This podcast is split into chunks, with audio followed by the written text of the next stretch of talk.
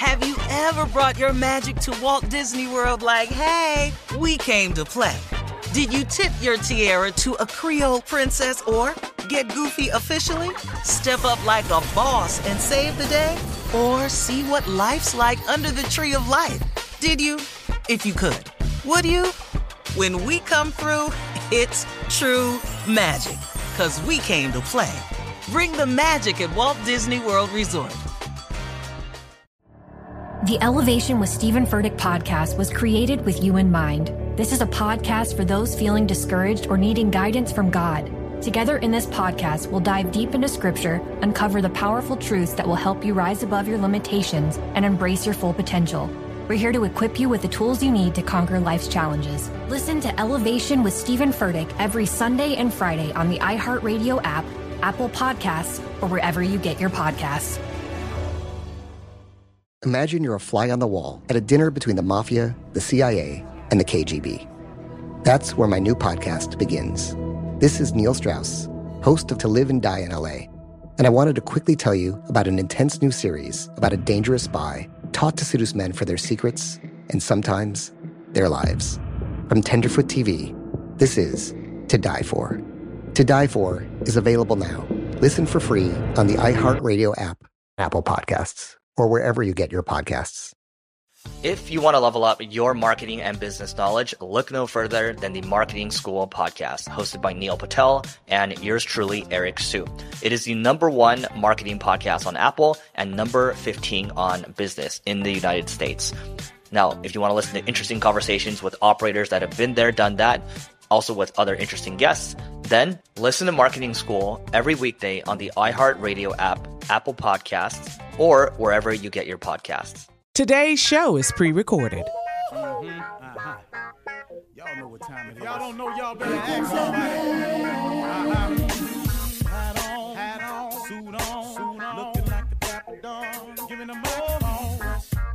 Like a million bucks. Diamond things in its cuffs. Mm-hmm. Y'all tell me who could it be but Steve Harvey?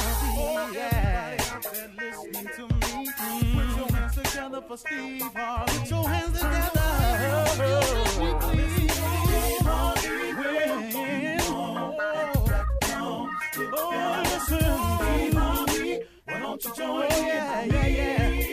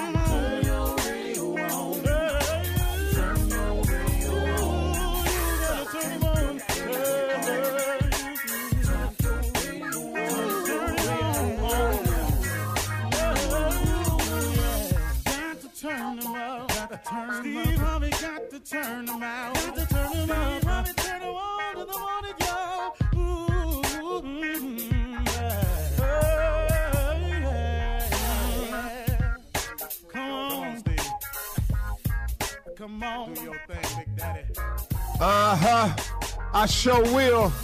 Good morning, everybody. You are listening to The Voice. Come on, dig me now.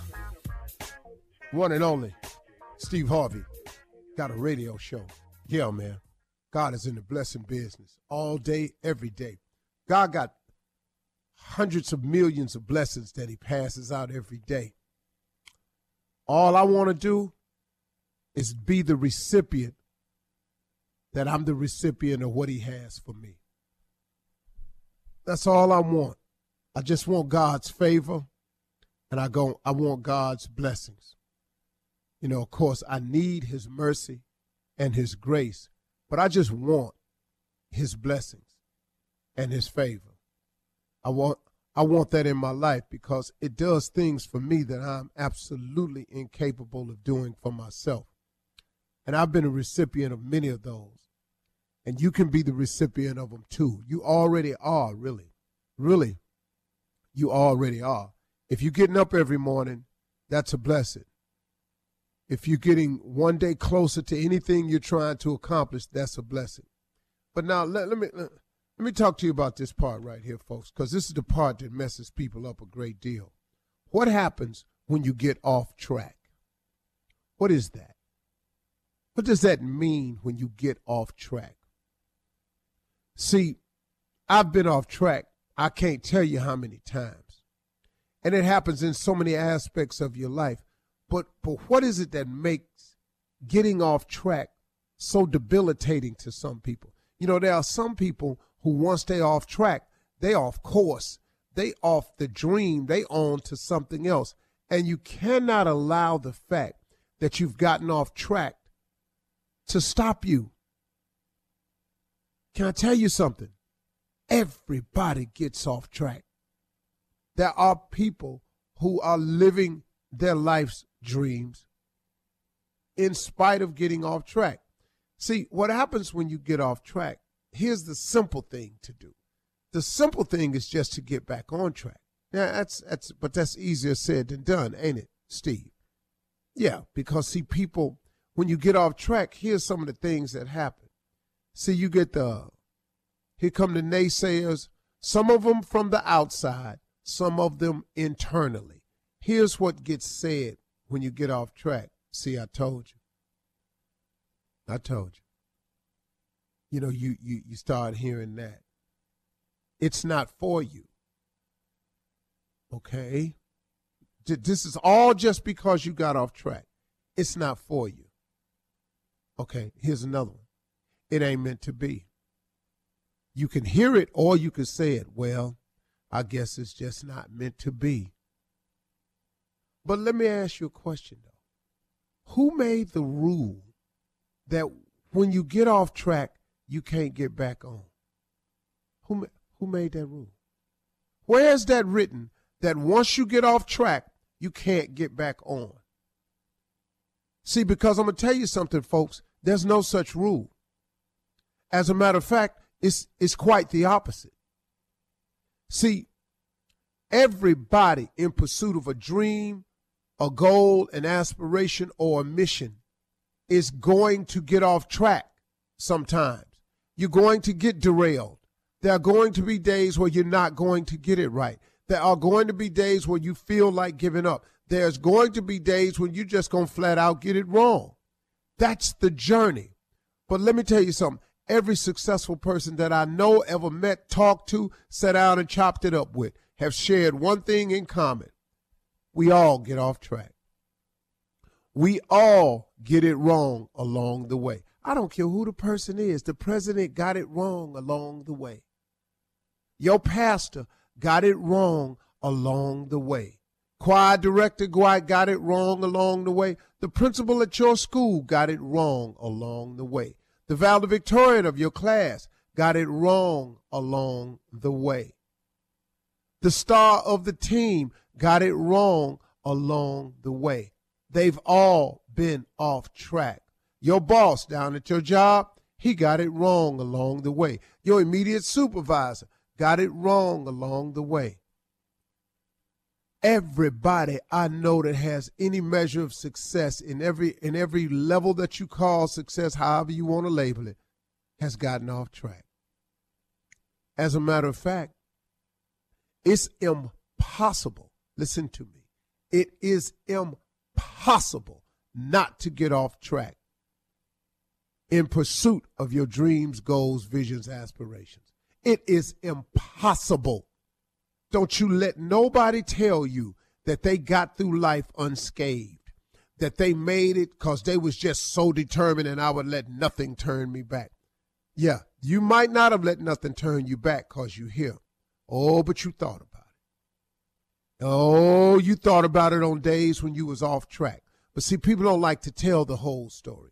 They just want you to think as much as you can about them. So when they tell you their story, they leave out the, the, the stuff along the way. It was just hard work and determination that got me here. No, it wasn't. No, it wasn't.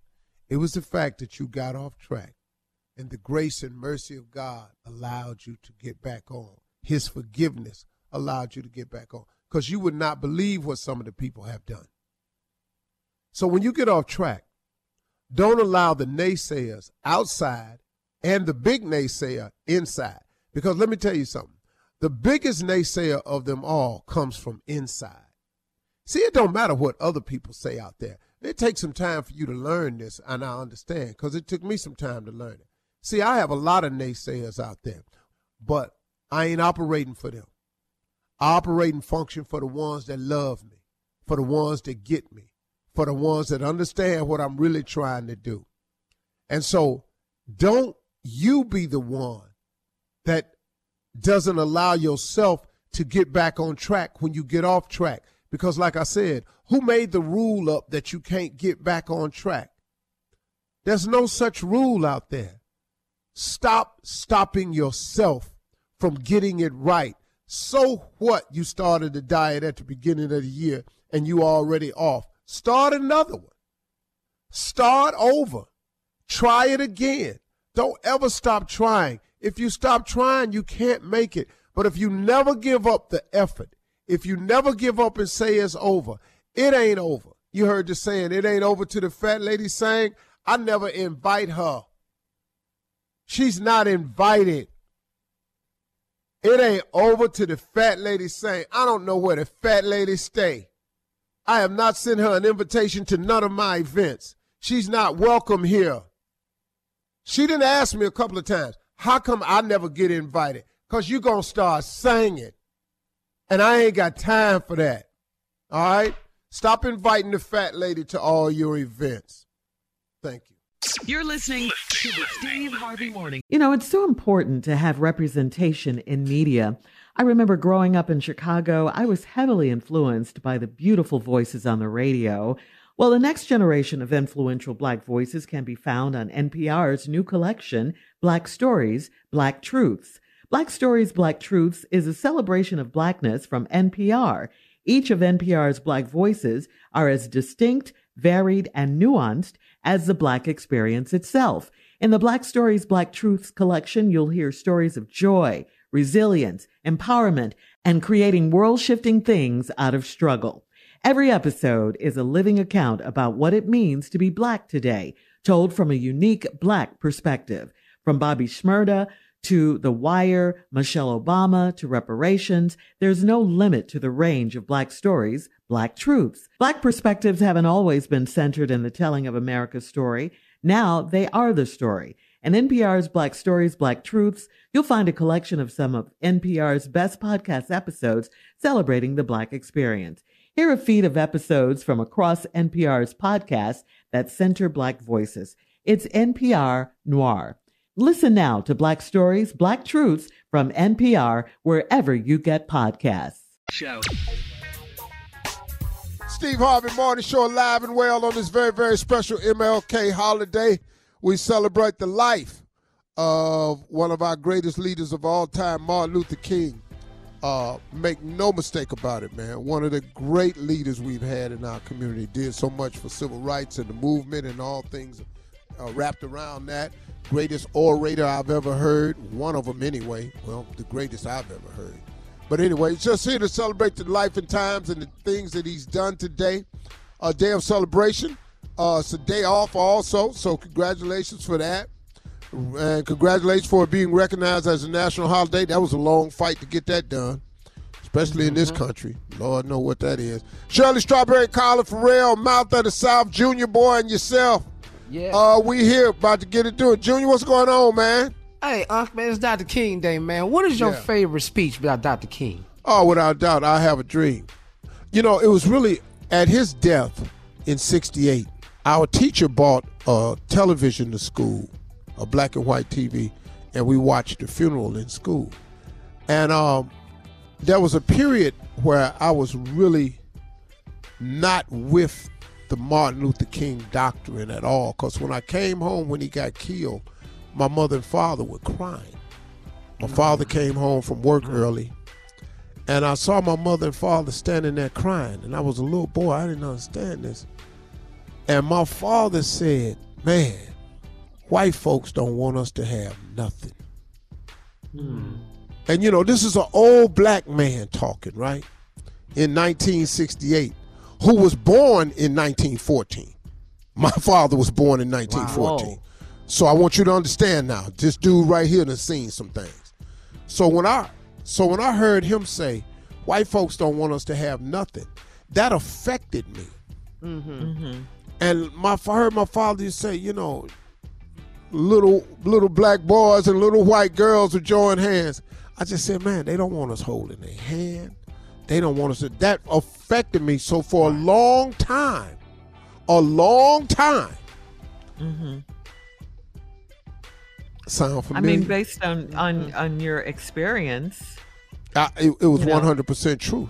yeah. I thought I thought and, and it took years and years and years because you know I went to all black elementary, all black junior high, all black high school.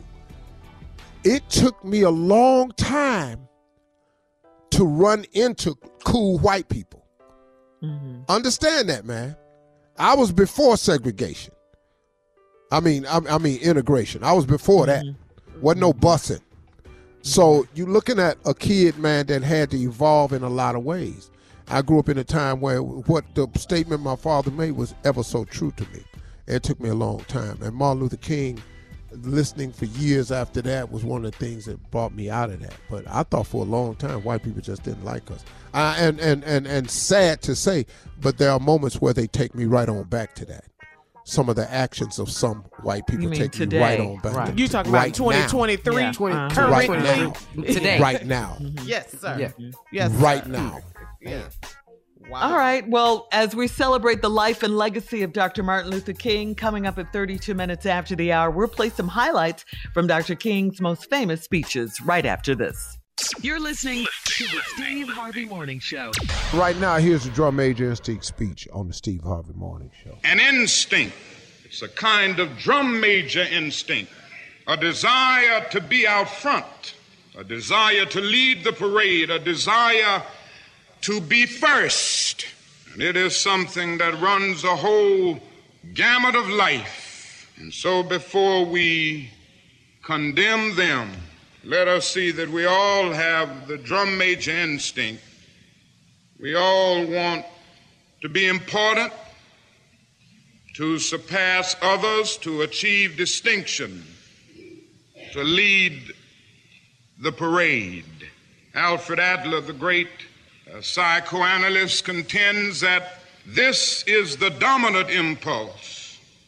Sigmund Freud used to contend that sex was the dominant impulse, and Adler came with a new argument saying that this quest for recognition, this desire for attention, this desire for distinction is the basic impulse, the basic drive of human, human life, this drum major instinct.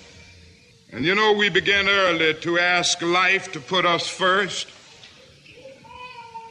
Our first cry as a baby was a bid for attention. And all through childhood, the drum major impulse or instinct is a major obsession. Children ask life to grant them first place. They are a little bundle of ego. They have innately the drum major instinct. Now, in adult life, we still have it, and we really never get by it. We like to do something good, and you know, we like to be praised for it. Now, if you don't believe that, you just go on living life, and you will discover very soon that you like to be praised. Everybody likes it, as a matter of fact. And somehow, this warm glow we feel when we are praised or when our name is in print is something of the vitamin A to our ego. Nobody is unhappy when they are praised, even if they know they don't deserve it, and even if they don't believe it. The only unhappy people about praise is when that praise is going too much towards somebody else. But everybody likes to be praised because of this real drum major instinct. Do you know that a lot of the race problem grows out of the drum major instinct? A need that some people have to feel superior. A need that some people have to feel that they are first and to feel that their white skin ordained them to be first. And they have said over and over again in ways that we see with our own eyes. In fact, not too long ago, a man down in Mississippi said that God was a charter member of the White Citizens Council. And so, God being the charter member means that everybody who's in that has a, a kind of divinity, a kind of superiority. And think of what has happened in history as, a result of this perverted use of the drum major instinct. It Has led to the most tragic prejudice, the most tragic expressions of man's inhumanity to man. I mean, not only does this thing go into the racial struggle, it goes into the struggle between nations. And I would submit to you this morning that what is wrong in the world today is that the nations of the world are engaged in a bitter, colossal contest for supremacy. And if some doesn't happen to stop this trend, I'm sorely afraid that we won't be here to talk about Jesus Christ and about God and about brotherhood too many more years. If somebody doesn't bring an end to this suicidal thrust that we see in the world today, none of us are going to be around because somebody's going to make the mistake through our senseless blunderings of dropping a nuclear bomb somewhere and then another one is going to drop. And don't let anybody fool you. This can happen within a matter of seconds. They have 20 megaton bombs in Russia right now that can destroy a city as big as New York in three seconds with everybody wiped away in every building. And we can do the same thing to Russia and China. But this is where we are drifted, and we are drifting there because nations are caught up with the drum major instinct. I must be first. I must be supreme. Our nation must rule the world. I am sad to say that the nation in which we live is the supreme culprit. And I'm going to continue to say it to America because I love this country too much to see the drift that it has taken. God didn't call America to do what she's doing in the world now. Preach it. God didn't call America to engage in a senseless, unjust war as a war in Vietnam. And we are criminals in that war. We have committed more war crimes almost than any nation in the world. And I'm going to continue to say it. And we won't stop it because of our pride and our arrogance as a nation. But God has a way of even putting nations in their place. Dr. Martin Luther King Jr.'s uh, speech, the drum major instinct speech, it was actually delivered at Ebenezer Baptist Church in Atlanta, Georgia on February 4th, 1968. Dr. Martin Luther King Jr. encouraged everybody to participate in community service. You're listening to the Steve Harvey Morning Show. Welcome back to the ride. We will continue with more of Dr. King's The Drum Major Instinct speech. Nobody is unhappy when they are praised, even if they know they don't deserve it, and even if they don't believe it. The only unhappy people about praise is when that praise is going too much towards somebody else. But everybody likes to be praised because of this real drum major instinct. Do you know that a lot of the race problem grows out of the drum major instinct? A need that some people have to feel superior, a need that some people have to feel that they are first and to feel that their white skin ordained them to be first. It plain today because I'm against it so heavy. And they have said over and over again in ways that we see with our own eyes. In fact, not too long ago, a man down in Mississippi said that God was a charter member of the White Citizens Council.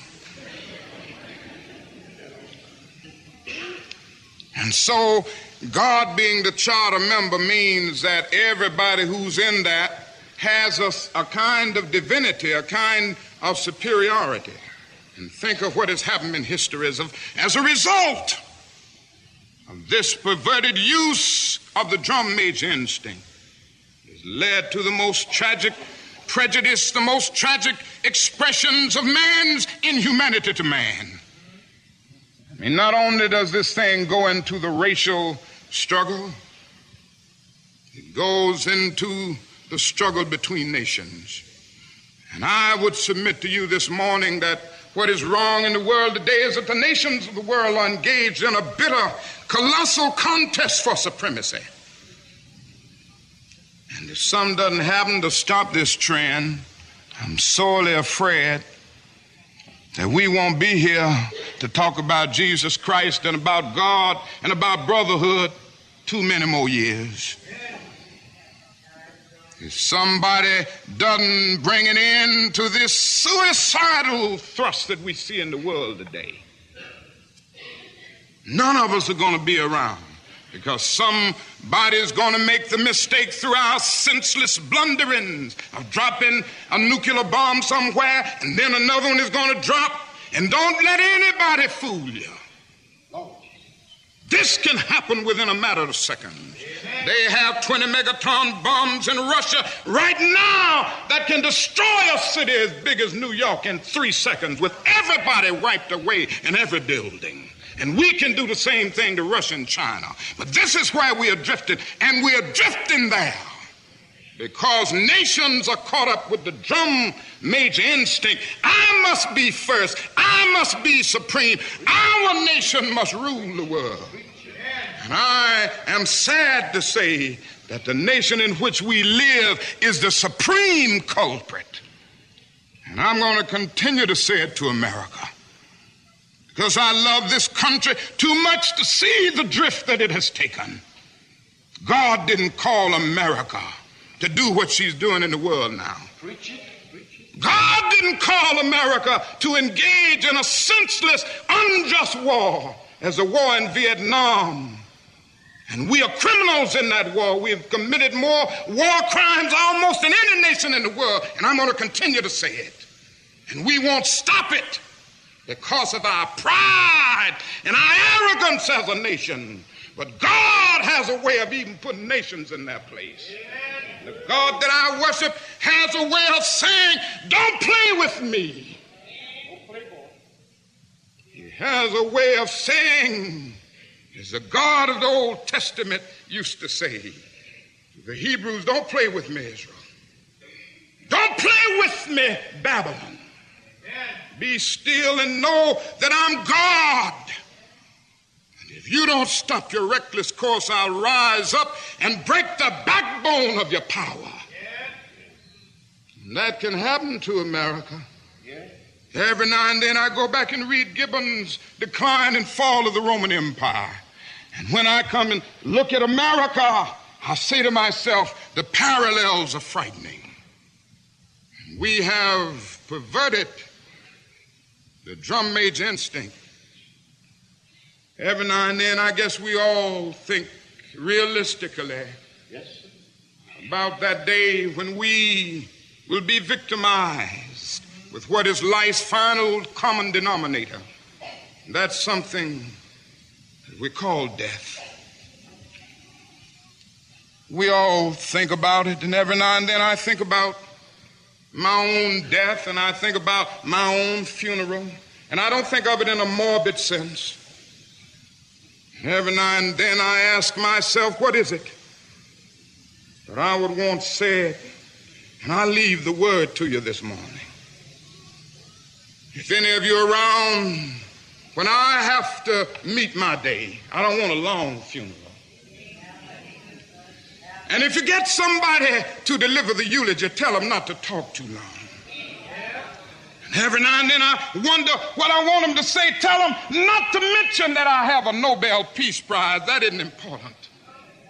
Tell them not to mention that I have three or four hundred other awards. That's not important. Tell them not to mention where I went to school. I'd like somebody to mention that day that Martin Luther King Jr. tried to give his life serving others. I'd like for somebody to say that day that Martin Luther King Jr. tried to love somebody. I want you to say that day that I tried to be right on the wall question. I want you to be able to say that day that I did try to feed the hungry. I want you to be able to say that day that I did try in my life to clothe those who were naked. I want you to say on that day that I did try in my life to visit those who were in prison. I want you to say that I tried to love and serve humanity. Yes, if you want to say that I was a drum major, say that I was a drum major for justice say that I was a drum major for peace. I was a drum major for righteousness. And all of the other shallow things will not matter. I won't have any money to leave behind. I won't have the fine and luxurious things of life to leave behind. But I just want to leave a committed life behind. And that's all I want to say. If I can help somebody, as I pass along, if I can cheer somebody with a word of song, if I can show somebody he's traveling wrong, then my living will not be in vain. If I can do my duty as a Christian ought, if I can bring salvation to a world once wrought, if I can spread the message as the Master taught, then my living will not be in vain. You're listening to the Steve Harvey Morning Show. There's a concert coming to town that I just have to see. He's one of my favorite artists. I already have my tickets front row. I bought the tickets months in advance. I'm so excited. When you want the best, you have to act quickly or someone else will get it instead. It's like if you're hiring for your business. You want to find the most talented people for your open roles before the competition scoops them up. So what's the best way to do that? ZipRecruiter. ZipRecruiter finds qualified candidates fast. And right now, you can try it for free at ziprecruiter.com slash strawberry. ZipRecruiter's powerful matching technology takes center stage to identify top talent for your roles.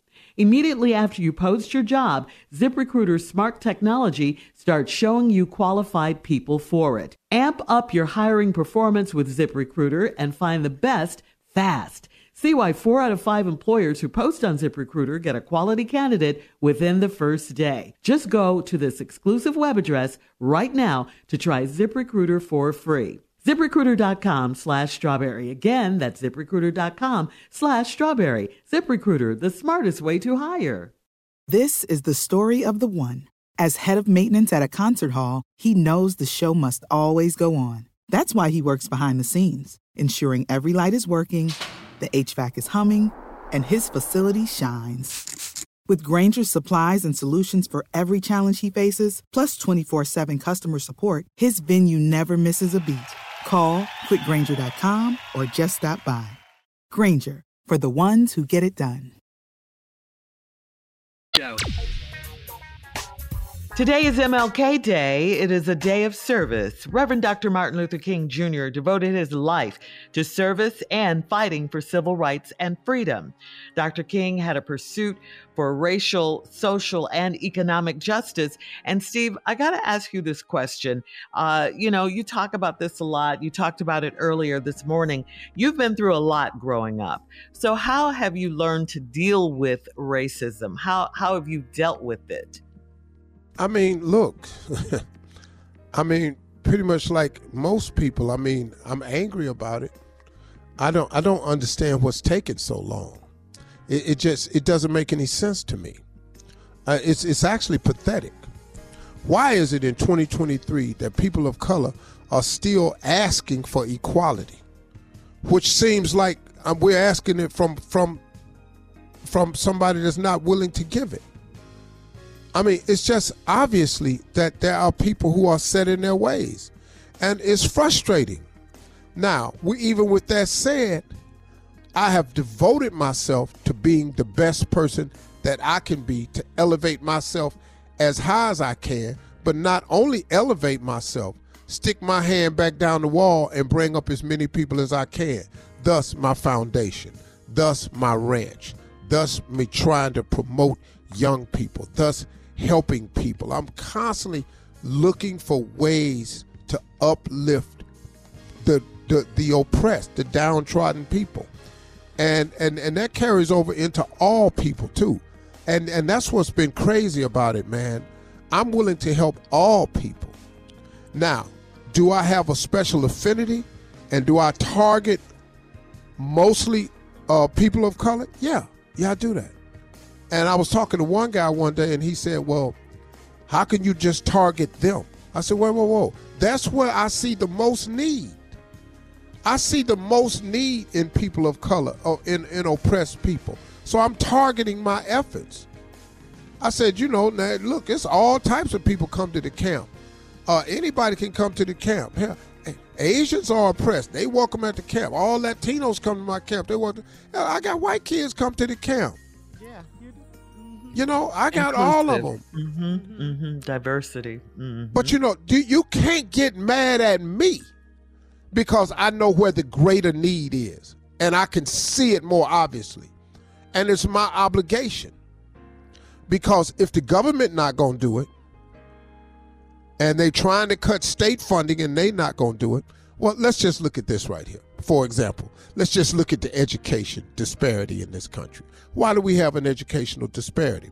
Because the money on the federal level that we pay in taxes and we pay state taxes, local taxes, it all goes into a fund. Now, the areas that pay the most funds into the state taxes or the federal taxes are the places that receive the most money back. Poor places are not going to have as big a pool to pick from. So poor places stay behind the eight ball. It's the system they set up. See, they set that system up, not me.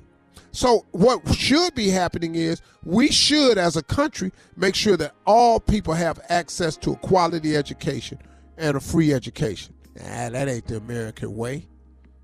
That ain't the American way.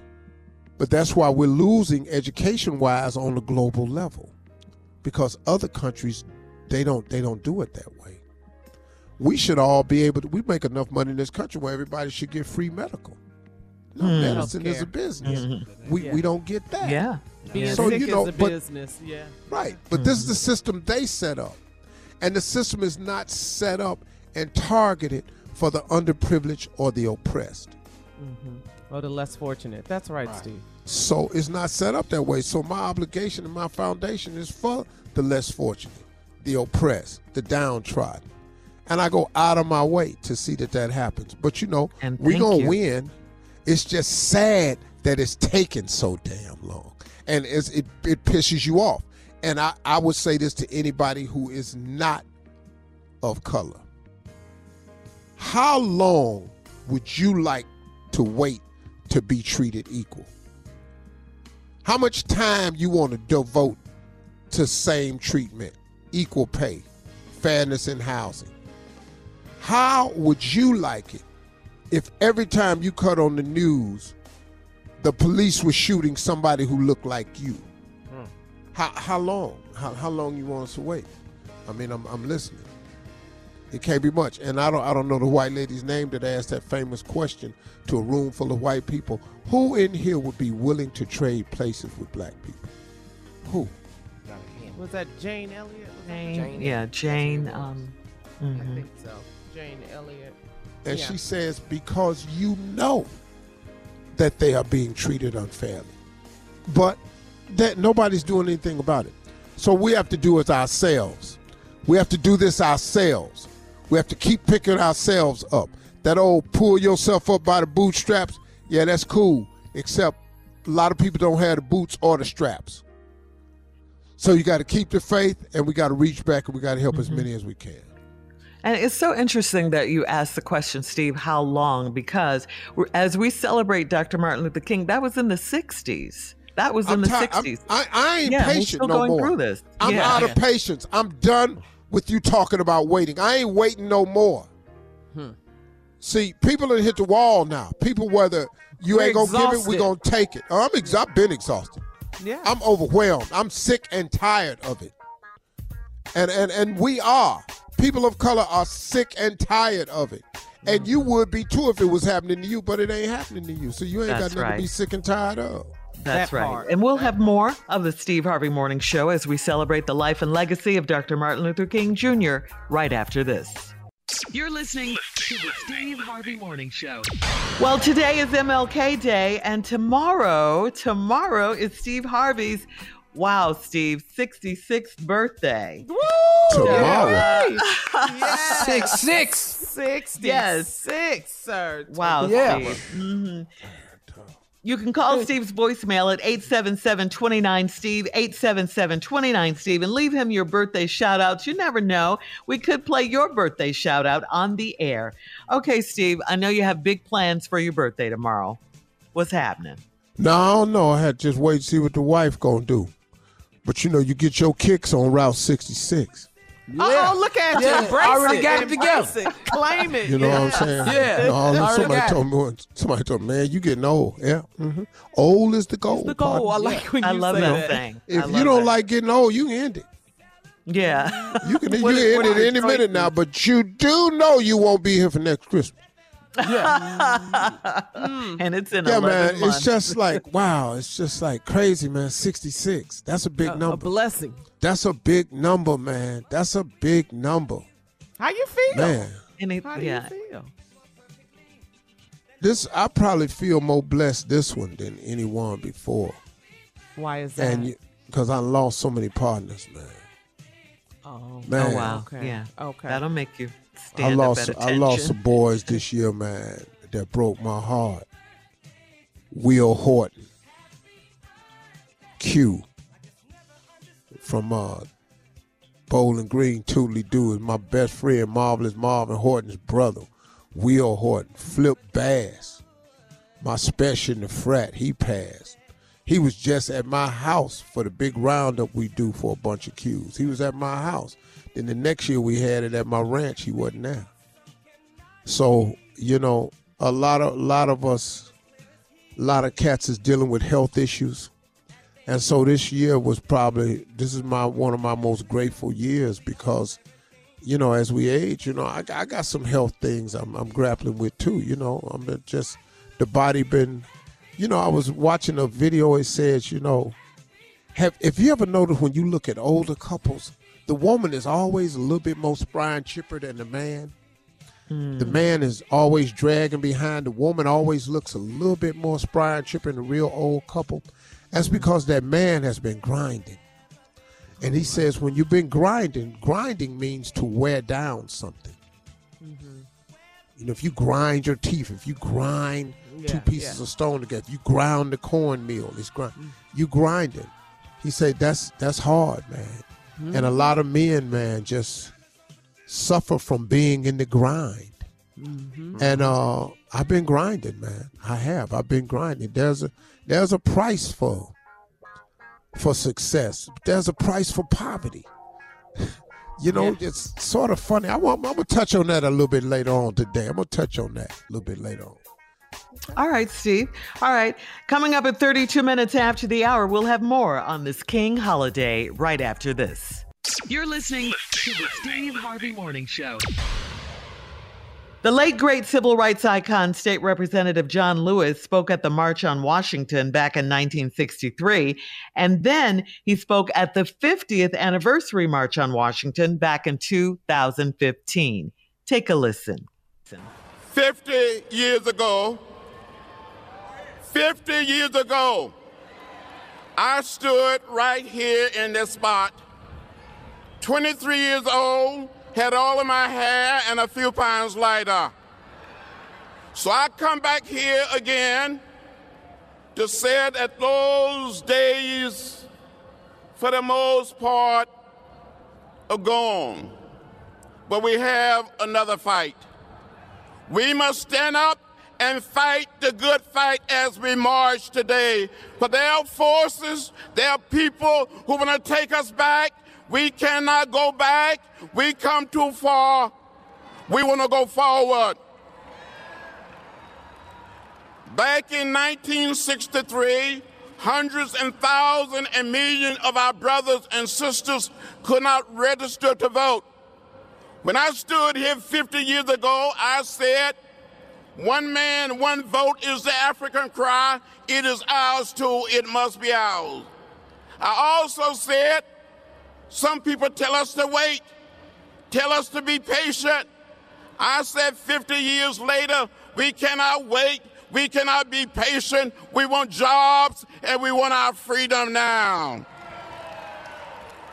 All of us, it doesn't matter whether we're black or white, Latino, Asian American, or Native American.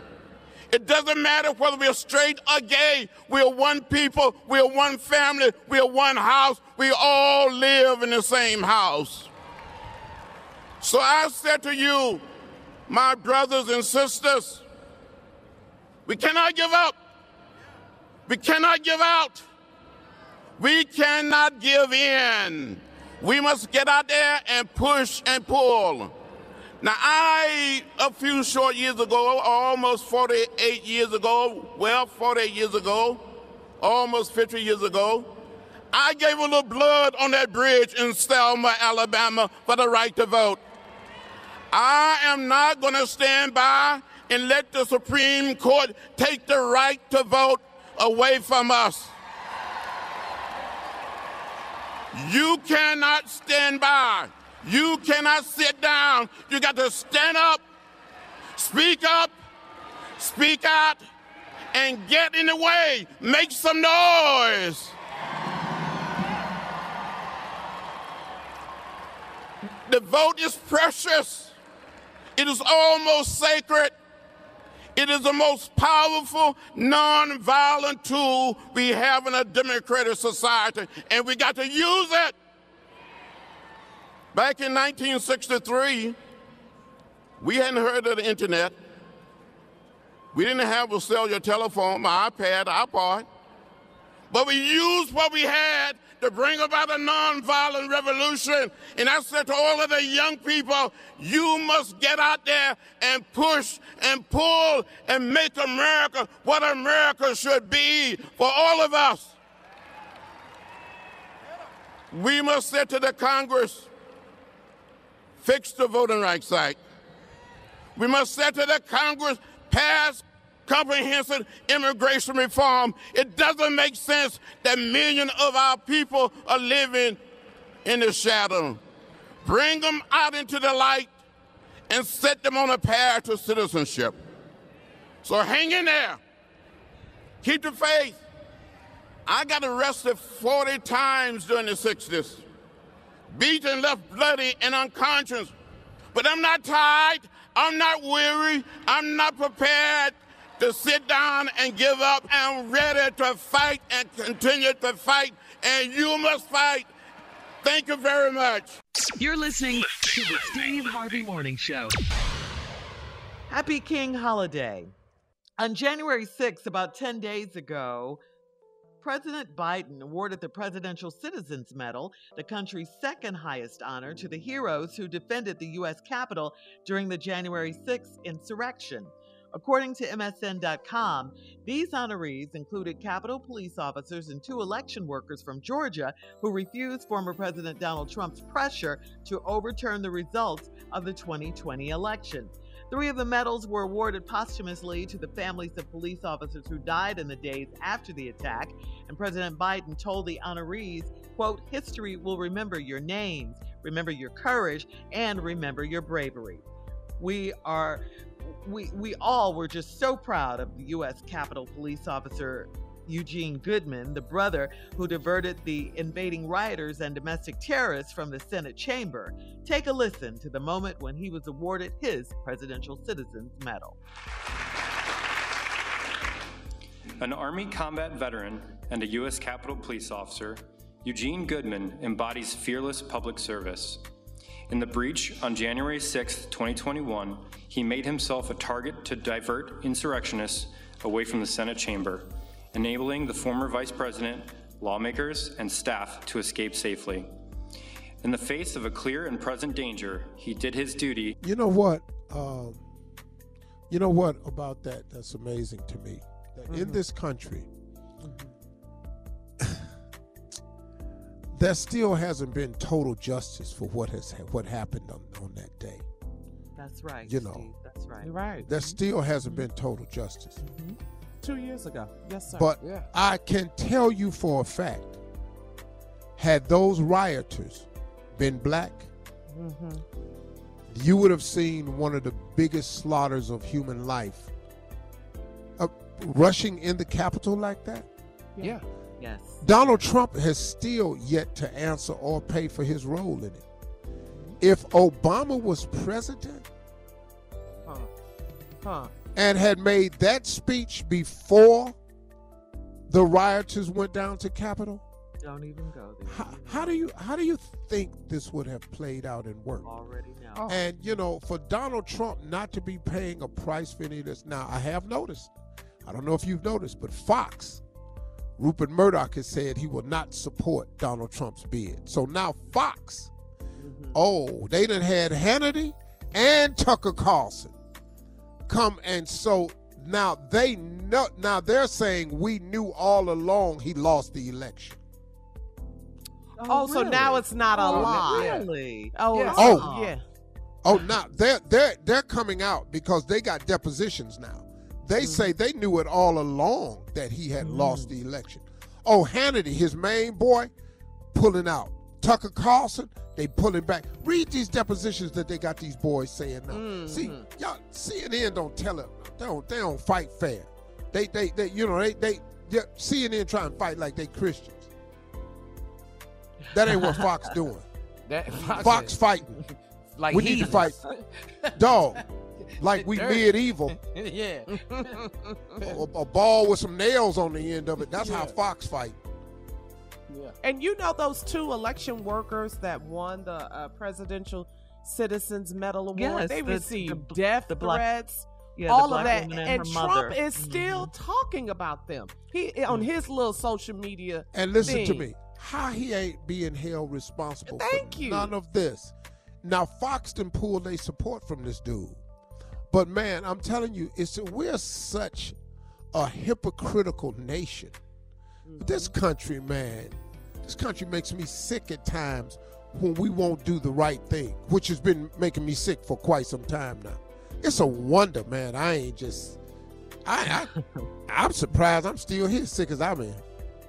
I, I've been sick. Of, I, I can't For a breathe. long time, you've been Woo. sick of it, huh? Yeah. You've been I don't know what I got, but I got something. Yeah. But thank God, man, he ain't took me out with this because I've been sick of this for a long time.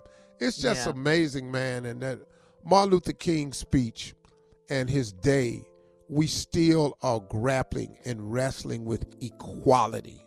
Yes, mm-hmm. yes. With with all these so- years later. we're, s- uh-huh. we're still grappling with voter suppression. Mm-hmm. You know, they ain't standing out of voting places uh, with fire hoses and guard dogs no more, but they got other ways now. Yeah. Yes, Laws, they- they, they have- still trying to suppress Yes. Right. Voting suppression, rights. all that. Yeah. Yes. Mhm. So, and with all of that, we still have so very far to go. You know, I'm very proud of the accomplishments that a lot of us have made. I'm a proud of a lot of families that's out there that's doing well. You know, Grant Cardone said something over the holidays that if a man is making less than $400,000 a year for his family, he ought to be ashamed of himself. And I just looked at this dude and I went, wait a minute, man. What? No, you didn't. Oh, that was a big. That was a said that? big blow. Grant Cardone said, "If you're I not making that, four hundred thousand, and I went, "Whoa, dude, hold up, man, I kept dog. scrolling. If you if you taking care of your family, yes, Yeah. Right. if you're taking care of your family, I don't give a damn what you make. You doing what you're supposed to do, and you deserve a medal for being a man, Grant didn't say that nowhere off of Martin Luther King, did he? Bruh, hmm. Four hundred thousand dollars a year. Do you know how many people? No, crazy. Bruh, bruh, bruh, bruh, you know how much money that that is though, That's a lot of money. Mm-hmm. Yeah. bruh. The average Almost American don't do million. that. No, Yeah. The not at average all. person does not do that. For you to make that statement, I don't know what he was trying to say, and I haven't heard him issue a rebuttal yet. But I thought that was just like, man, how idiotic can you be? Out of touch, You know. privileged privilege. that you are. Yes, to say That's something it. That's like that That is called it. privilege. That's right. That's, That's right. Bruh. it. hmm I was living pretty good without four hundred thousand dollars. I ain't gonna lie to you. Yeah. And many families of four do. You know. My They do. father, the most he made, I think, was fifty six thousand a year. And that was big. That's Yeah. that's good money. Yeah. That is today. That's good money. Dog, we balled that year. Yeah. Dog, we would ball all up. We balled that year. Whew. I had two pair of Jimmys. 'Cause normally I had just got one. Yeah, two pair. Man, dog, I found bought dog. I bought my first pair of gym shoes that was in a box that wasn't tied together in a knot on a table in the produce section at the grocery store. I remember the first pair of gym shoes I got that was in a box. Mm-hmm. Dog, I put them shoes in that box every night. Yeah. You took Every care of night. them. You were a good steward. Yeah. Yeah. And, and you, it was what family. you have been blessed with. Yes. Mhm. Your daddy was there. Your mama was there. Your sisters and Mhm. brothers. It was family. Dog, I got a bike for Christmas. What you talking about? What? you all were rich. Living good. Blessed. Yes. Yes. yes You know, man, yes. you have got to appreciate where you are. Yes. And you know, even myself, man, I've really had to rethink my goals and aspirations. I still have high goals and aspirations, but I've mm-hmm. started to focus more on the where I am and and show way more gratitude for where I am mm-hmm. as opposed to where I want to be. Yeah. Okay. Where I want to be moment. is In fine. Dreams and visions you got to have, but man, I'm way more grateful. I'm glad I came to that too. Yeah, in the moment. That's good. And, and just FYI, Steve, the destruction the rioters caused was $1.5 million. Okay? $1.5 million in damages. That's according to the U.S. Attorney's Office for the District of Columbia. Several of the accused participants have either been convicted or are awaiting trial. The number of federal indictments against individuals accused of being involved in the Capitol, Capitol Hill siege stands at 940 as of January 5th of this year. hmm Unbelievable. They all need Yeah. to be in jail. Today. Yes, they do, including Donald Every- Trump. Yes. Yeah. Their leader. Now, coming up, uh huh, coming up at the top of the hour, we'll have more of the Steve Harvey Morning Show on this King holiday. You're listening to the Steve Harvey Morning Show. Hey, girlfriends, it's me, Carol Fisher. I'm so excited to tell you about the brand new series of The Girlfriends. In season one, we told you about the murder of Gail Katz at the hands of my ex boyfriend, Bob. At one point, a woman's torso washed up on Staten Island and was misidentified as Gail. She spent nine years in Gail's grave, and then she just disappeared. It's almost like it's become this moral obligation to find her. And that's what we're going to do find this missing girlfriend and tell her story. With the help of some of your favorite girlfriends from season one, like my producer Anna. Oh my God. My friend Dr. Mindy Shapiro. Hi, it's Dr. Shapiro, and I'd like to speak with the deputy medical examiner. And of course, Gail's sister Elaine Katz. Having no closure, it kills you. Join us as we try to solve a 35 year old cold case. It's not going to be easy, but it's going to be one hell of a ride. what? I can't believe this. Listen to season two of The Girlfriends, Our Lost Sister on the iHeartRadio app, Apple Podcasts, or wherever you get your podcasts. I'm preaching to somebody today who is waiting for God to give you your next step. And you don't know what it is yet. You need God to show you your next step. Because God, I can't stay where I am, like I am, where it is. This isn't going to work. I, I have to move on, but I don't know where. A lot of time you'll use it as an excuse. Well, I don't know how. I don't know where. I don't know what. God, if you show me. God, if you tell me. God, if... no, no, no, no, no. You know enough right now. And if you needed to know more, He would show you. Hey, this is Stephen Furtick. I want to invite you to listen to my podcast, Elevation with Stephen Furtick. I am here to help you for the battles that you face in life, for the times when you feel discouraged, for the times that you need guidance from God. I want to give you the truth of what He says about you to help you rise to your full potential. Listen to Elevation with Stephen Furtick every Sunday and Friday on the iHeartRadio app, Apple Podcasts, or wherever you get your podcasts. Dr. Martin Luther King Jr. once said that life's most persistent and urgent question is, What are you doing for others? Coming up, we got some excerpts from Dr. King's I've Been to the Mountaintop speech. Let us rise up tonight with a greater readiness. In these powerful days, these days of challenge, to make America what it ought to be we have an opportunity to make America a better nation. And I want to thank God once more for allowing me to be here with you. You know, several years ago, I was in New York City autographing the first book that I had written. And while sitting there autographing books, a demented black woman came up. The only question I heard from her was, you, Martin Luther King, and I was looking down writing, and I said yes. The next minute, I felt something beating on my chest. Before I knew it, I had been stabbed by this demented woman. I was rushed to Harlem Hospital. It was a dark Saturday afternoon.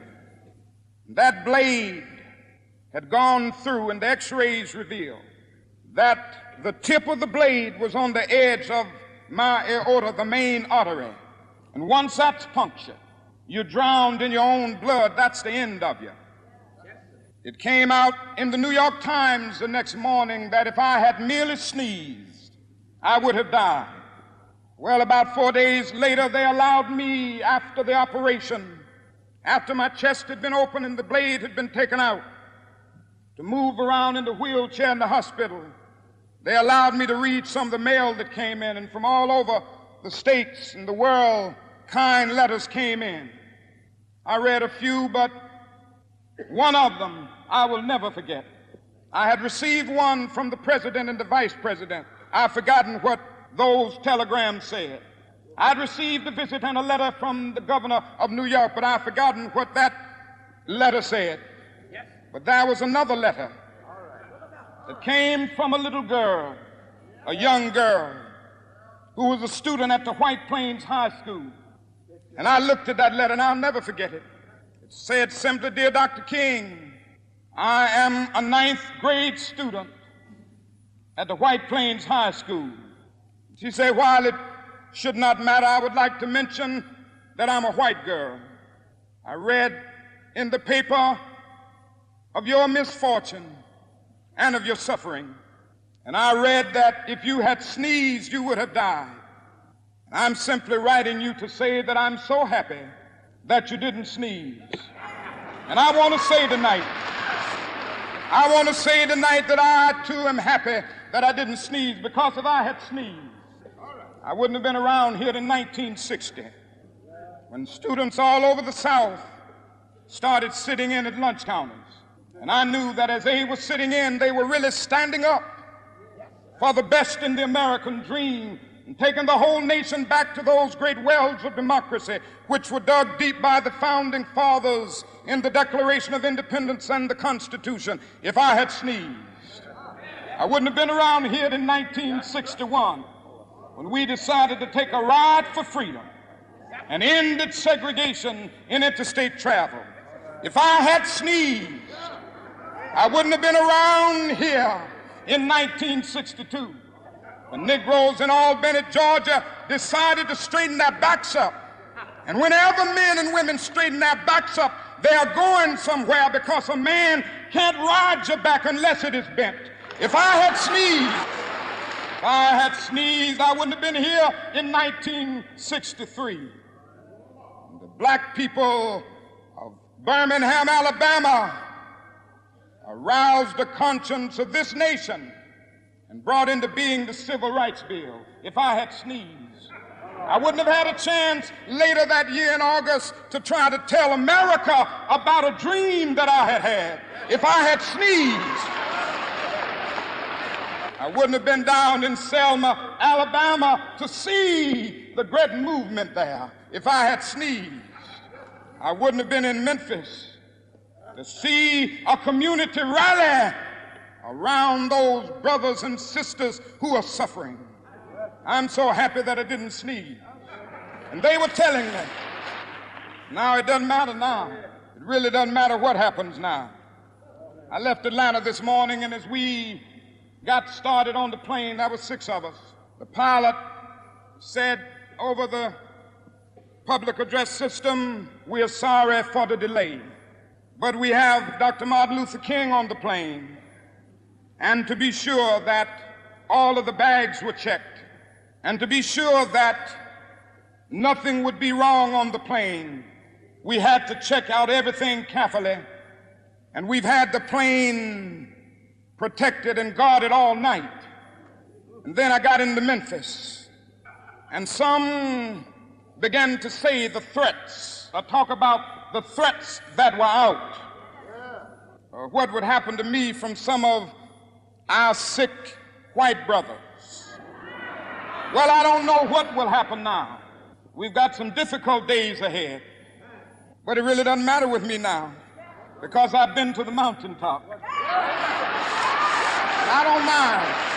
Like anybody, I would like to live a long life. Longevity has its place. But I'm not concerned about that now. I just want to do God's will. And He's allowed me to go up to the mountain. And I've looked over and I've seen the promised land.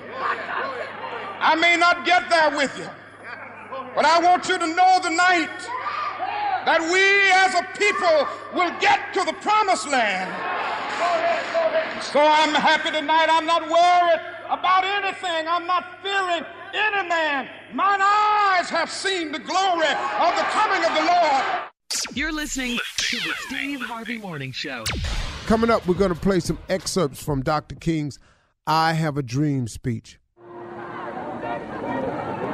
am happy to join with you today in what will go down in history as the greatest demonstration for freedom in the history of our nation.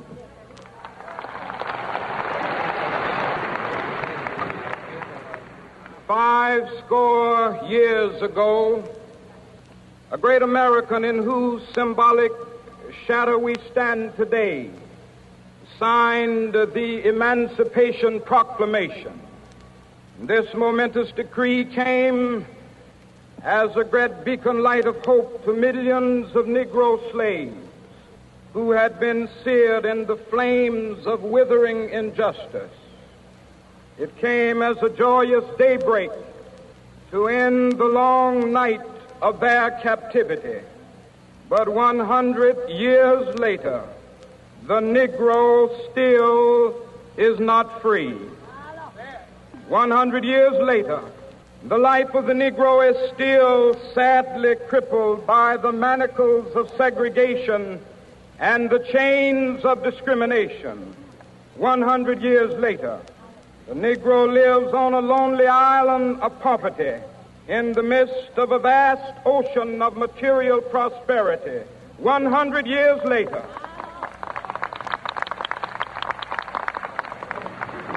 Negro is still languished in the corners of American society and finds himself in exile in his own land. And so we've come here today to dramatize a shameful condition. In a sense, we've come to our nation's capital to cash a check. When the architects of our republic wrote the magnificent words of the Constitution and the Declaration of Independence, they were signing a promissory note to which every American was to fall heir. This note was a promise that all men, yes, black men as well as white men, would be guaranteed the unalienable rights of life, liberty, and the pursuit of happiness. It is obvious today that America has defaulted on this promissory note insofar as her citizens of color are concerned. Instead of honoring this sacred obligation, America has given the Negro people a bad check, a check which has come back marked insufficient funds.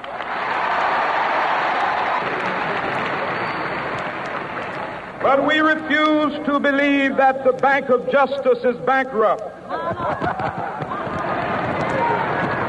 We refuse to believe that there are insufficient funds in the great vaults of opportunity of this nation. And so we've come to cash this check, a check that will give us upon demand the riches of freedom and the security of justice.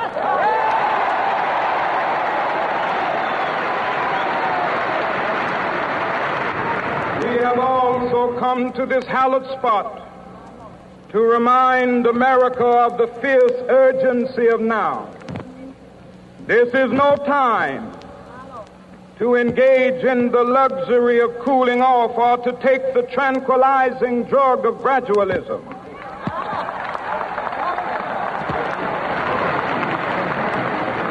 Now is the time to make real the promises of democracy. Now is the time to rise from the dark and desolate valley of segregation to the sunlit path of racial justice. Now is the time.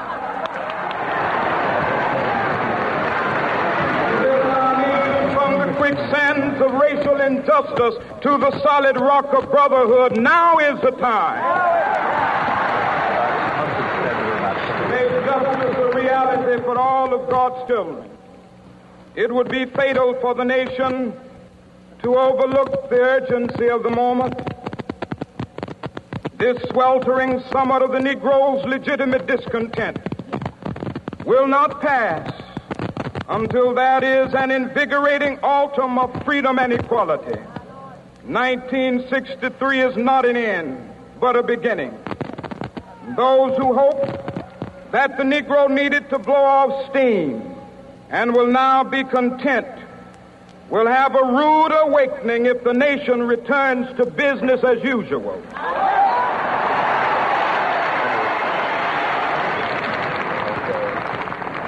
There will be neither rest nor tranquility in America until the Negro is granted his citizenship rights. The whirlwinds of revolt will continue to shake the foundations of our nation until the bright day of justice emerges. But that is something that I must say to my people who stand on the warm threshold which leads into the palace of justice. In the process of gaining our rightful place, we must not be guilty of wrongful deeds. Let us not seek to satisfy our thirst for freedom by drinking from the cup of bitterness and hatred.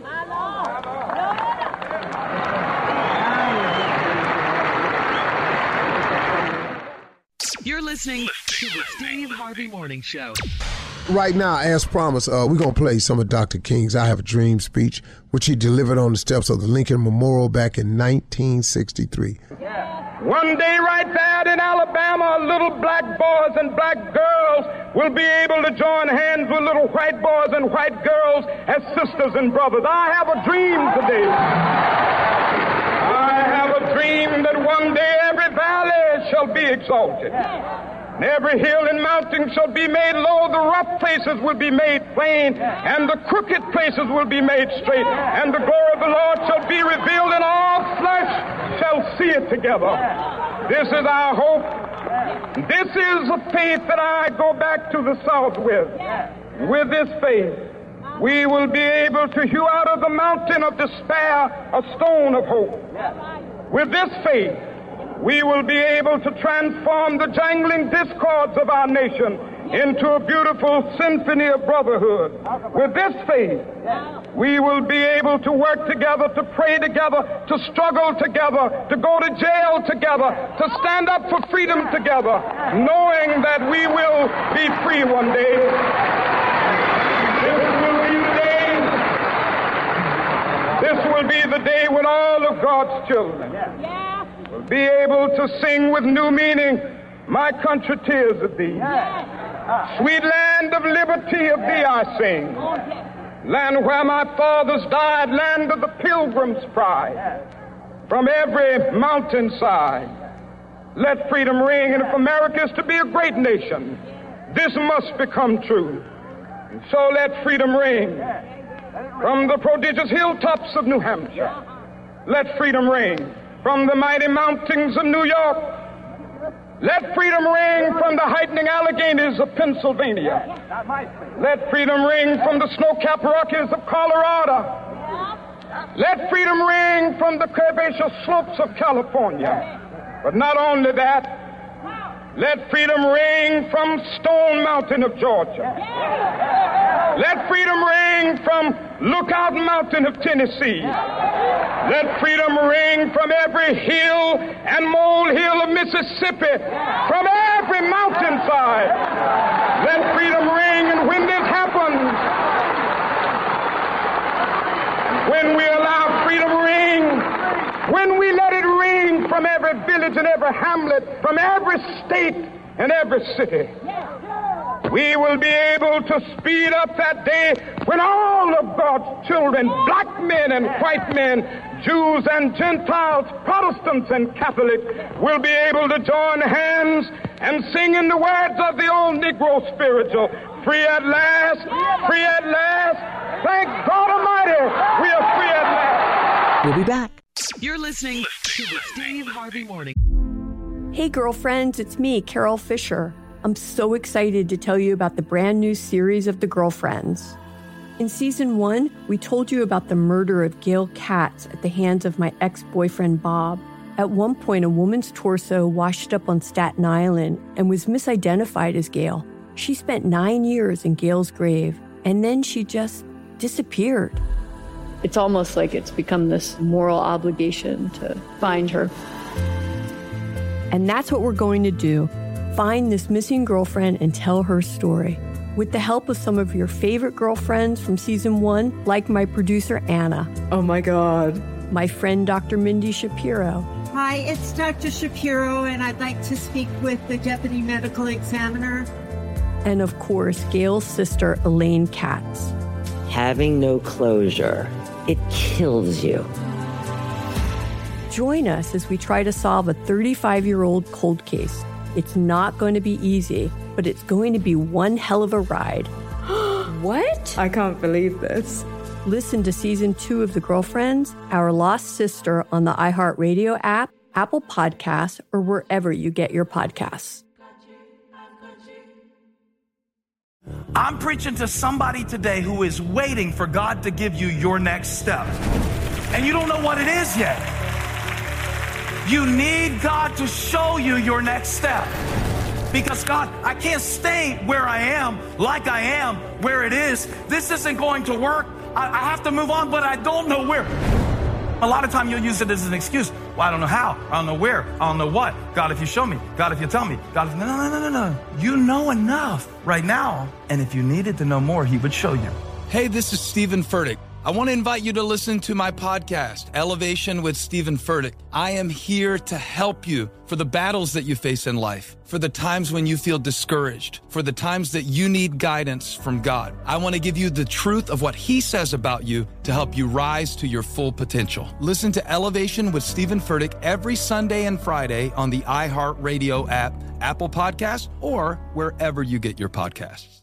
Show. Today is MLK Day. It is a day of service. Reverend Dr. Martin Luther King Jr. devoted his life to service and fighting for civil rights and freedom. Dr. King had a pursuit for racial, social, and economic justice. And Steve, I got to ask you this question. Uh, you know, you talk about this a lot. You talked about it earlier this morning. You've been through a lot growing up. So, how have you learned to deal with racism? How, how have you dealt with it? I mean, look, I mean, pretty much like most people, I mean, I'm angry about it.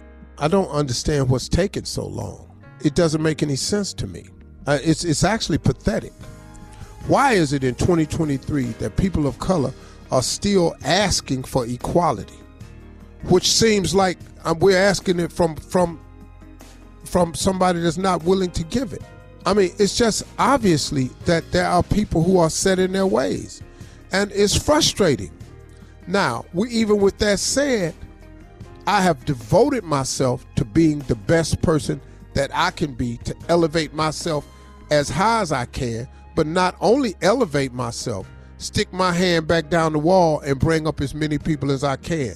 Thus, my foundation, thus, my ranch, thus, me trying to promote young people, thus, helping people. I'm constantly looking for ways to uplift the the, the oppressed, the downtrodden people. And, and and that carries over into all people too. And and that's what's been crazy about it, man. I'm willing to help all people. Now, do I have a special affinity and do I target mostly uh, people of color? Yeah, yeah, I do that. And I was talking to one guy one day, and he said, "Well, how can you just target them?" I said, "Whoa, whoa, whoa! That's where I see the most need.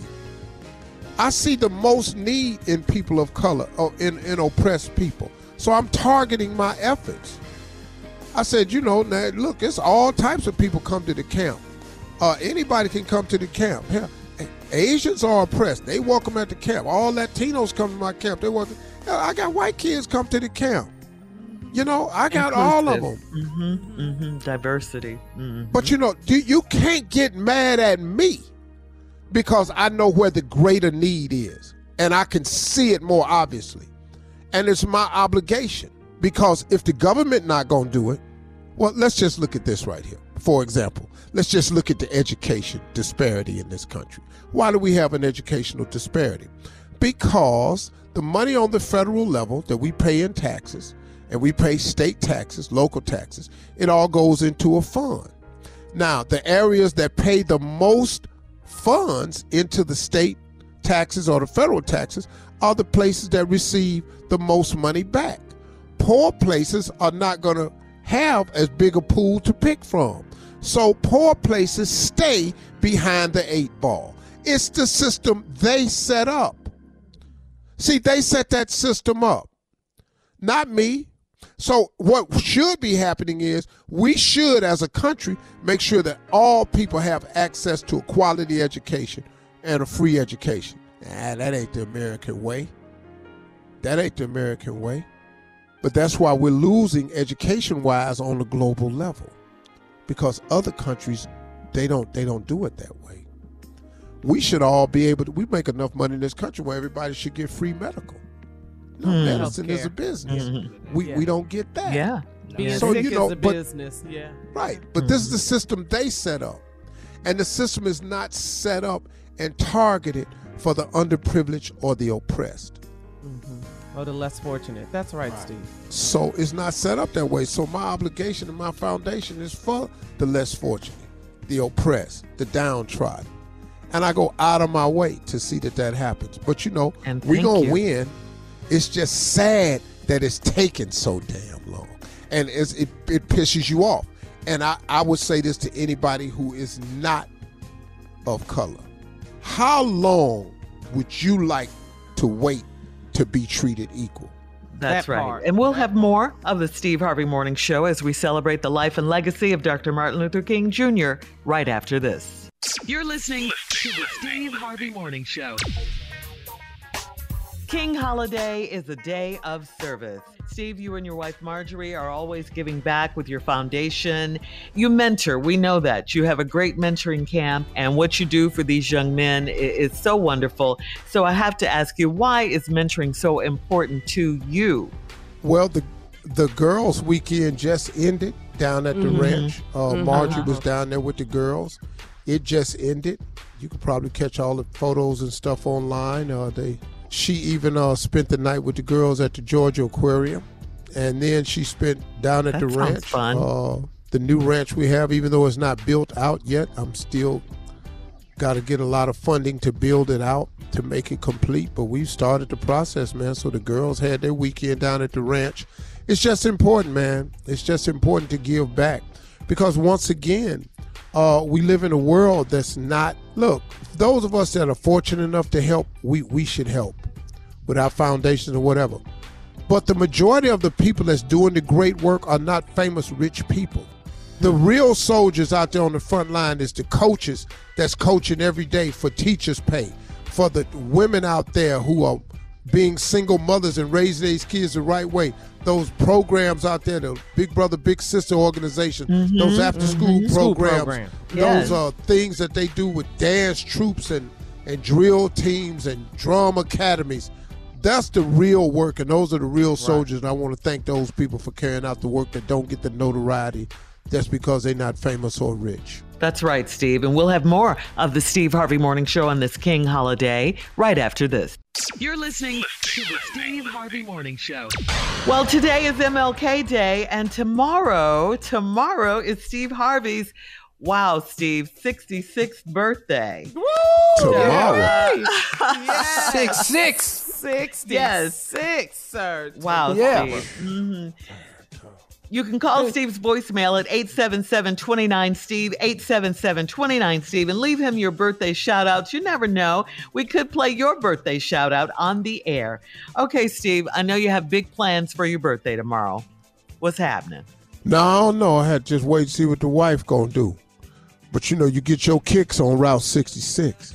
Oh, look at Yeah, you. Embrace already it. got it Embrace together. it. Claim it. You know what I'm saying? Yeah. No, Already somebody told me. once- Somebody told me, man, you getting old. Yeah. hmm Old is the goal. The goal. I like when you I love say that that. thing. If you don't that. like getting old, you can end it.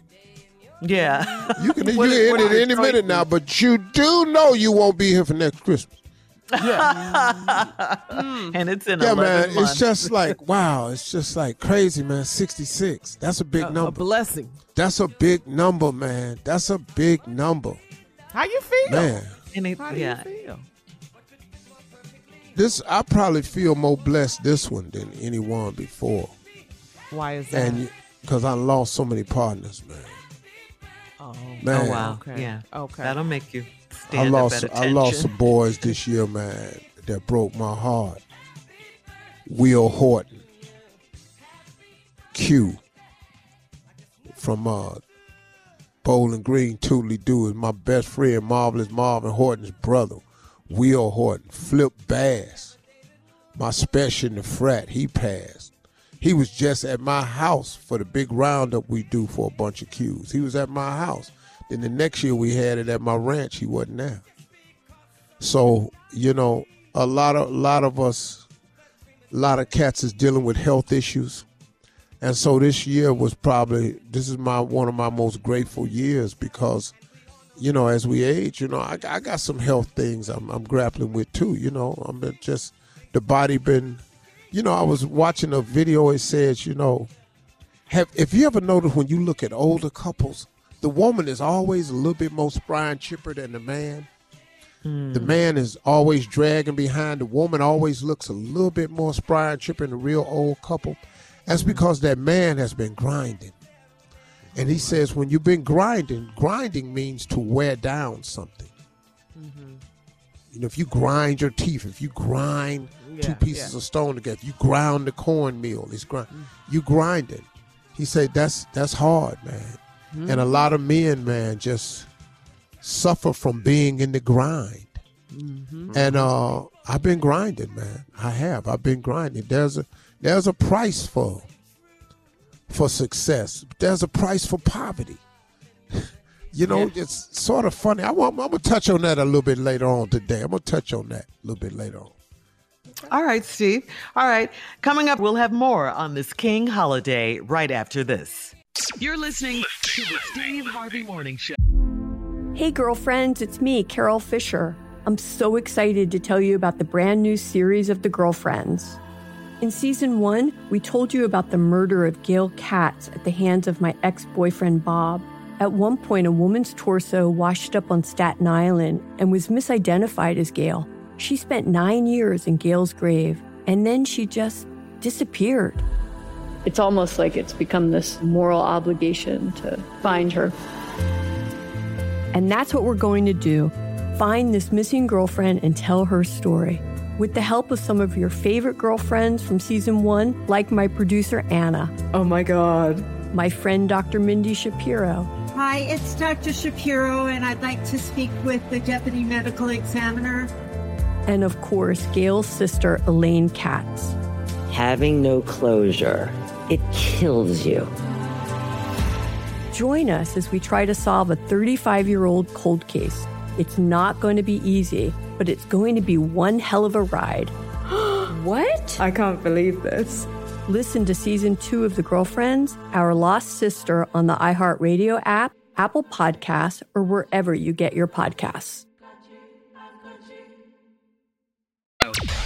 All right, so Steve, we get this request every year. Uh, people want us to play the closing from your stand up special. Remember when you did this? This is so memorable. Don't trip.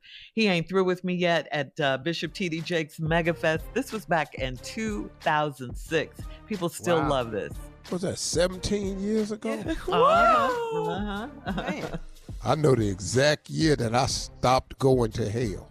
Well, that's a good thing. Yeah, 2005, 2006, about right. 2007 when I really put the brakes on it. But Mm. yeah, I was full blast all the way up to 2005. Full blast. Praise the Lord Rocket, and hallelujah. rocket boosters. Just going. Committed. Mhm. Yeah. Man. Then Bishop called you and time. asked you to. and you know, and he called me and asked me, and I told him, I said, man, let me think about it. And then I told him finally about the third call. I said, Bishop, I said, can't do it, man. I said, bro, you asking me to, yo, that's a whole hour, no cuss. I know church people ain't going to be able to deal with me. He said, hey, man, I know you. He said, but better than that, mm. God know your heart. He said, you good brother, man. You could do it. Come on, do this. All right, man, I'll do it. I, good. I'm put you down. I'm put you on the way. All right, good. Since So you he committed. cool. He was done with it. He didn't know what he had threw me into. Because let me tell you something, man. I had to go right. Don't trip, he ain't through with me yet. It's a whole special I wrote. I had to go write that special. It wasn't jokes I was doing on the road. No. Oh, I had to yeah, go okay. write that special. Yeah, I had to go couldn't write be. that one. Mm-hmm. Uh, I had to go put this church stuff together. It was probably the easiest, hardest set I've ever written because I grew up in the church, so I knew a lot of church stuff. Right. mhm. I did not think that the church folks was going to accept it because I was going to have to talk about it. I was going to have to talk about the people that they let read announcements. Yeah. You know, Well, let me because ask the you this, uh, first thing about reading announcements, reading is fundamental. You can't put ignorant people shouldn't be reading announcements. At the church, sick and shut No, in. I just and it's just a lot of stuff I knew, calling the past about every little thing. I just I said, and then stuff that I knew how the choir sang, who in the choir, mm-hmm. Right. Mm-hmm. you know, Yeah. stuff you mm-hmm. can't do no more. Right, right, right. I do any of them jokes, I'm being in trouble. That's so true, Steve, because my grandmother, when she saw that special, she said, How he know all this is so Mm-hmm. true? Talking about the church, all of that. Cause church, I, of I knew church because I grew up in it. it. yeah. Jimmy, what you gonna ask me? I was like, uh, like you know, like for us comedians, you know, you don't know where the bit gonna come from, but do you remember the Comedy moment? segment. Mhm. Yeah, do you remember the moment when you came up with that intro for Christ? Do you know where you was at the time and place Oh you was at? I was at I was at the Grand Lux restaurant yeah, in L.A. I in was there Beverly too. I remember at the it. Beverly Center. Mhm. Uh-huh. Cause I used to go from the radio show to the Grand Lux and sit there all day. Sometimes I'd eat day. two, three meals there. I, we'd play dominoes Why I black people same sit there all day though? Why do we Yeah. do that? all That's day. why- That's why You they know, shut had- it down too. you know, I had a lot going on back then. So yeah, we knew everything on center. that menu. Mhm. and you know, I, like, I, and I would just sit there. And so one day, man, uh, Boom was there, and Boom, dog, you done had a hell of a career, man. What you like the most? I said, man, I introduced everybody. I introduced Barbra Streisand. I introduced, you know, uh, uh, Neil Diamond. I done introduced. I, I'm talking about every black person. I Beyonce, Jay Z. I don't care who it is. I've Luther, Whitney, Michael. I said, only person I ain't never introduced was Jesus. I said, if I could just introduce Jesus, that'll cap it for me. They said, man, what would you say? And that was the bit. If I had the pleasure of bringing out Christ, this is just how I would do it. It ain't got to be the way you do it. You might not think it's just right, but this is how I would do it. Ladies and gentlemen, it is my honor to introduce a man who needs no introduction. His credits are too long to list. He has done the impossible time after time. He hails out of a manger in Bethlehem, Jerusalem, by way of heaven. His mother is still headlining in the Catholic Church today. His daddy is the author of a book that has been on the bestseller list since the beginning of time. He holds the record for the world's greatest fish fry. He fed 5,000 hungry souls with two fish, five loaves of bread. He can walk on water, turn water into wine. No special effects, no camera tricks. He has a headshot on every church fan across the country. Even before the kings of comedy, he was hailed the king of all kings, ruler of the universe, Alpha and Omega, beginning and the end, the bright and the morning star. Some say he's the rose of Sharon, and some say he's the Prince of Peace. Get up on your feet, put your hands together, and show your love for the second coming of the one and only.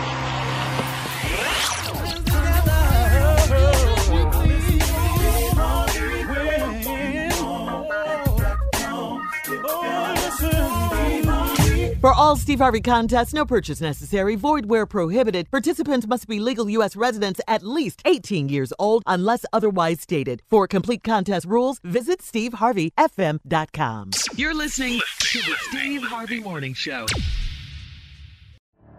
The Elevation with Stephen Furtick podcast was created with you in mind. This is a podcast for those feeling discouraged or needing guidance from God. Together in this podcast, we'll dive deep into scripture, uncover the powerful truths that will help you rise above your limitations and embrace your full potential. We're here to equip you with the tools you need to conquer life's challenges. Listen to Elevation with Stephen Furtick every Sunday and Friday on the iHeartRadio app, Apple Podcasts, or wherever you get your podcasts. Imagine you're a fly on the wall at a dinner between the mafia, the CIA, and the KGB. That's where my new podcast begins. This is Neil Strauss, host of To Live and Die in LA, and I wanted to quickly tell you about an intense new series about a dangerous spy taught to seduce men for their secrets and sometimes their lives. From Tenderfoot TV, this is To Die For. To Die For is available now. Listen for free on the iHeartRadio app, Apple Podcasts, or wherever you get your podcasts. If you want to level up your marketing and business knowledge, look no further than the Marketing School podcast, hosted by Neil Patel and yours truly, Eric Siu. It is the number one marketing podcast on Apple and number 15 on business in the United States. Now, if you want to listen to interesting conversations with operators that have been there, done that, also with other interesting guests, then listen to Marketing School every weekday on the iHeartRadio app, Apple Podcasts, or wherever you get your podcasts. Danielle Moody here, host of the Woke AF Daily podcast. We've been with iHeart for a year, and what a year it has been. As we head deeper into 2024 and yet another life changing election cycle, Woke AF Daily is here to keep you sane and woke. Make Woke AF Daily your podcast destination for 2024 election news and analysis. Listen to Woke AF Daily Season 5 on the iHeartRadio app, Apple Podcasts, or wherever you get your podcasts.